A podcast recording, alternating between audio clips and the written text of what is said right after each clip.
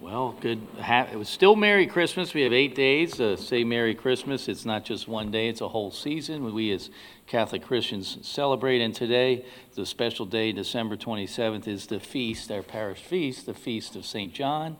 They're going to have another Mass this evening at 7 o'clock. Father Eric will take care of that. Um, St. John, if, if we counted right, has written more books and letters than any other anyone else in the Bible. We have the Gospel, we have the three letters of St. John, and they're all short. Well, uh, awesome idea to maybe read them. Consider reading the letters of St. John uh, today, and then the book of Revelation. So, St. John had so much to share with us about the Lord. St. John is the one who rested his head on the breast, the chest of Jesus. St. John was the youngest of the apostles. He was called to follow Christ on the banks of the Jordan during the first day of our Lord's ministry. So, St. John is a wonderful priest, or uh, yes, a priest, but a saint to preach to those uh, considering priesthood. You'll hear sometimes uh, retreat directors preach about St. John to, to fellow priests.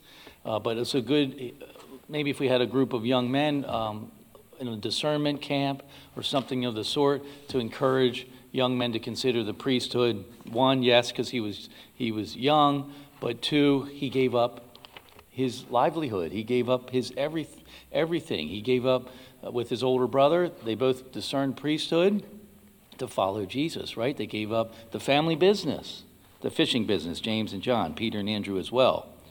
He was one of the privileged few present at the Transfiguration. So remember Peter, James, and John. The privileged few to see the Lord in the transfigured glory. After that moment, theological speculation would they have had any doubt?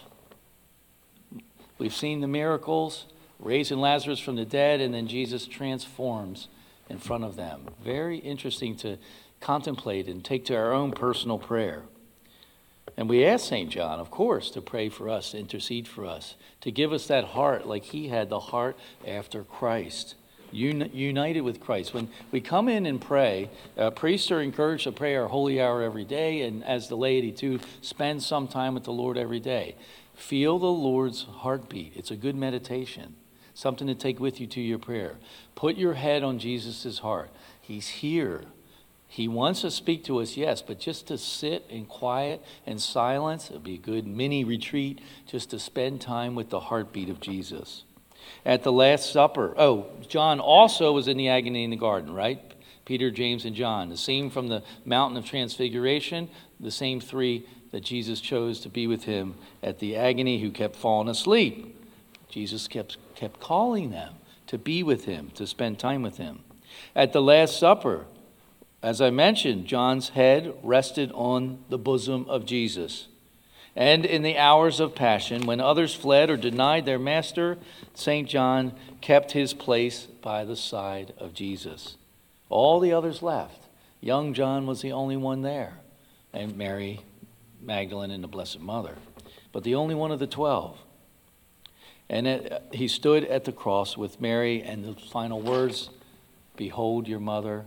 He gives Mary to John. The other uh, theological tidbit, which is, applies to all of us, but especially those discerning priesthood and the priest, we need Mary. We need to be close to Mary. We need to be tight with Mary. She will help us in everything, especially in our priesthood. She is there for all of us. So we can't ever exhaust, just like you can't exhaust God's grace and, and turning to the Lord and for his mercy, we can't exhaust the union and the, the, the spiritual graces that the Blessed Mother is willing to offer us.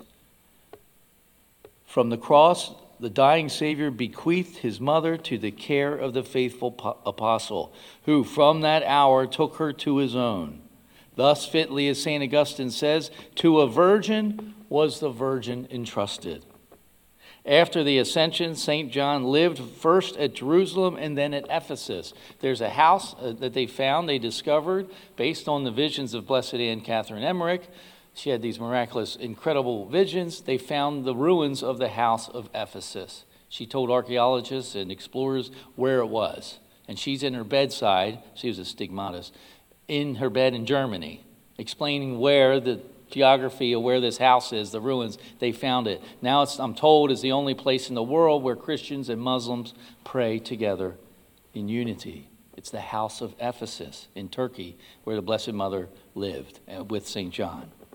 Tradition says that he was thrown, St. John was thrown by the Emperor Domitian into a cauldron of boiling oil and is thus reckoned as a martyr, though miraculously preserved from hurt. God preserved him, right? Afterwards, he was banished to the, isle, the island of Patmos, where he received the heavenly visions described in the book of Revelation.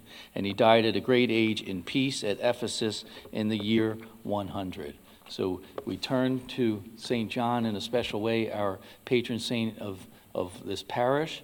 We, you, who, he, he was united to the heart of Jesus. He gave us that example.